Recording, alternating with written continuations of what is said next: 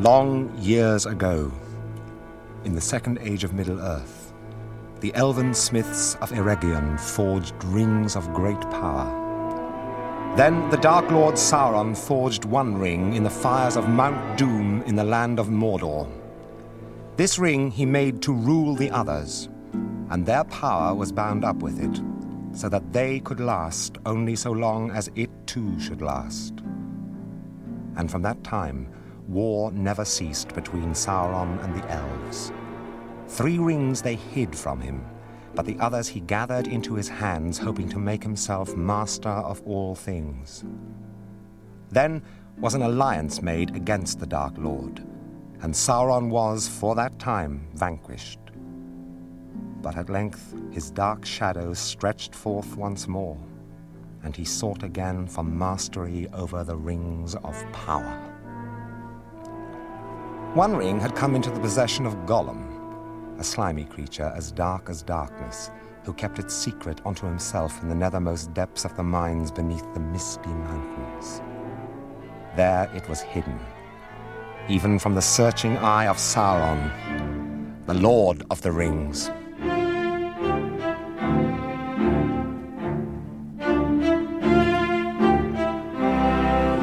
The Lord of the Rings by J.R.R. Tolkien. Prepared for radio in 13 episodes by Brian Sibley. With Ian Holm, Michael Horton, John Le Mesurier, and Peter Woodthorpe. Episode 1, adapted by Brian Sibley The Shadow of the Past. Long years Gollum possessed his ring, before it left him and passed to another. Gollum sought unceasingly to recover it, and without realizing what power drew him on, he made his way step by step and mile by mile to Mordor. Precious, precious, we've lost the precious. After all these ages, it's gone. It was our birthday present and it's lost. Curse us and crush us, but we'll never find it again. No. No. No. No. You Us, us, us. miserable creature. Why are you lurking here? No, not lurking, precious. Looking. Yes, we're looking for our birthday present, aren't we, precious? Yes, that's all. The Lord Sauron has no liking for those who pry and spy. Spying? Prying? We meant no harm, precious, did we not? None come or go here without the Lord Sauron's leave. If you will not answer here, you shall answer in Mordor. Nothing to answer, is there, precious? Nothing. No, no, nothing. There are devices in Barad-dûr to loosen the lying tongue. Oh, Come! no, no, precious. No, precious. Puts us down. Puts us down. No, no. Why come you to the land of Mordor? We were only looking for our precious, our precious which we love. Precious? What is this precious? It was ours, and the nasty gnomes have stolen it from us. What was stolen? We only used it to catch our food with precious, didn't we? Silly goblins couldn't see us when we wore the precious. We would have died of hunger in those mountains. We would, we would. If it hadn't been for precious. Where did you get this thing? It was given to us, precious, as a, a birthday present. And we kept it safe, oh, yes, very safe for long ages. Yes, yes, yes. Till the thief took it from us. Who took it? We don't know, do we? No, no, we don't know. No! Nasty knows that he was, wasn't he, precious? And Trixie, too, tried to cheat us, he did. Lost in the mountains, he was lost. Oh, came nosing round our pool, he did. Asked us riddles, it did. Cheated, it did. Stole it. Who stole it? We've said, haven't we, precious? We don't know, do we, precious? Baggins! Baggins, he said it was! That's all we know, isn't it, precious? Yes, yes, yes. When was this? Long ago, yes, yes. Years, years ago. And we've been looking for it ever since, haven't we? Yes. Little cheating thief. We ought to have squeezed it. We are. Where is Baggins now? Don't know. Don't know, do we, precious? No, we don't know where the Baggins is. Came from the Shire, didn't he? Yes, yes, but we don't know where that is. We don't know. You lie! My master demands the truth. No, no, precious, we don't lie. we don't the master all we know.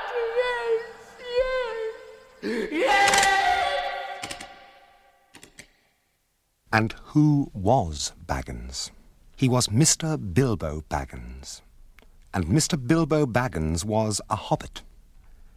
He had once lived at Bag End on the hill in the village of Hobbiton across the water in the Shire in the peaceful northwest of Middle Earth.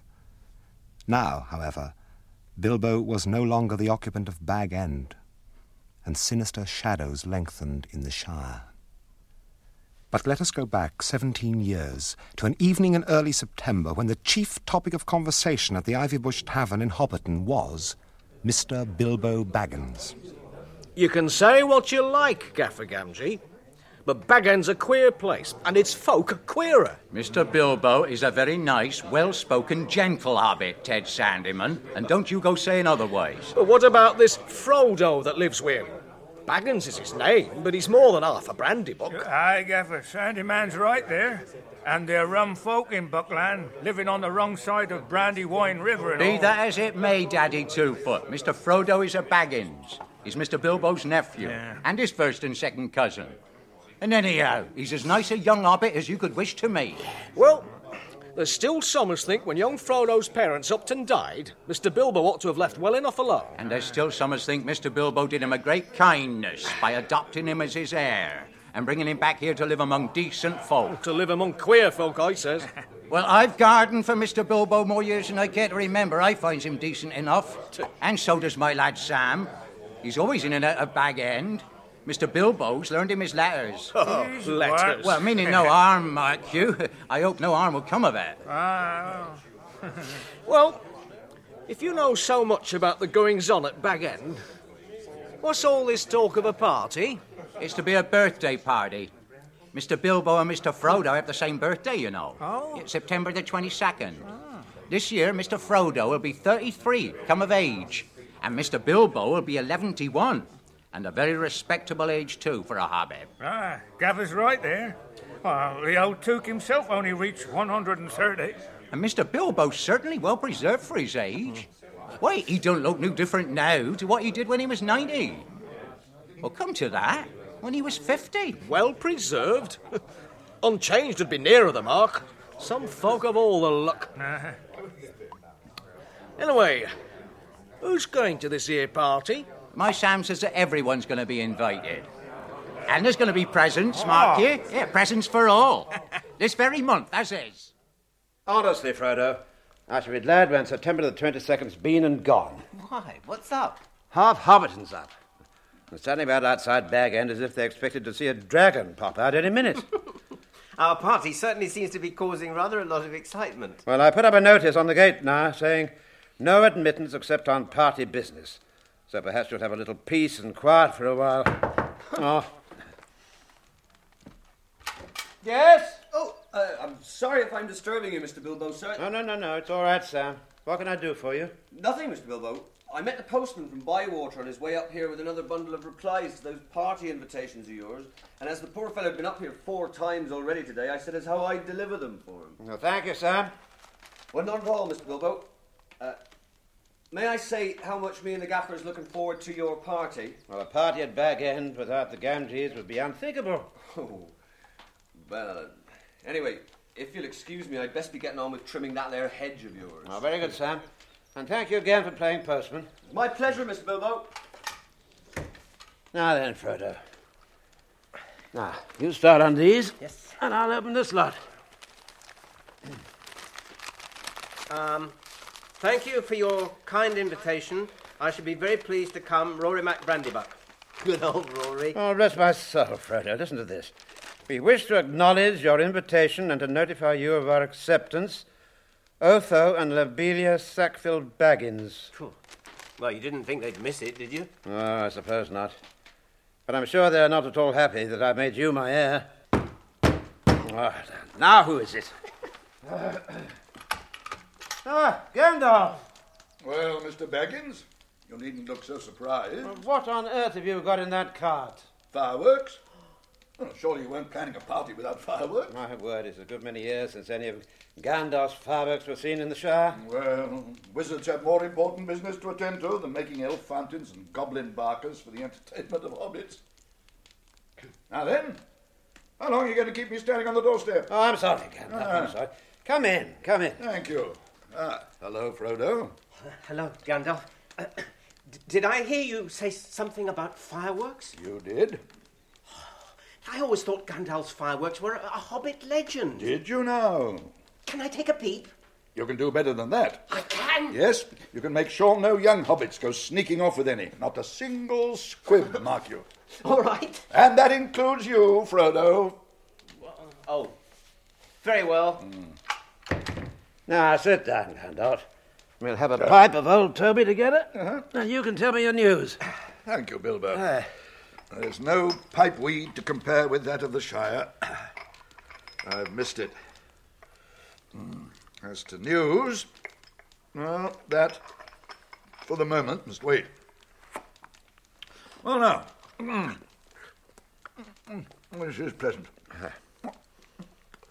Well, I must say, your garden's looking very bright. Yes, Sam and his father keep it well for me, mm-hmm. and I'm very fond of it, and of all the dear old Shire.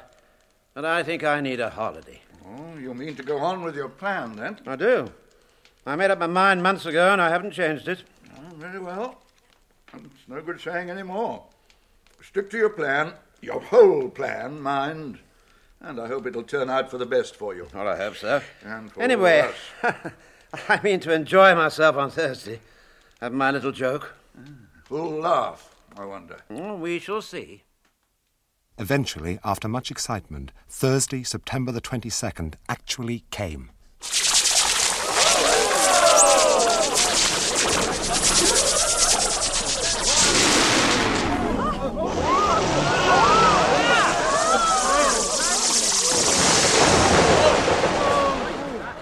That is the signal for supper.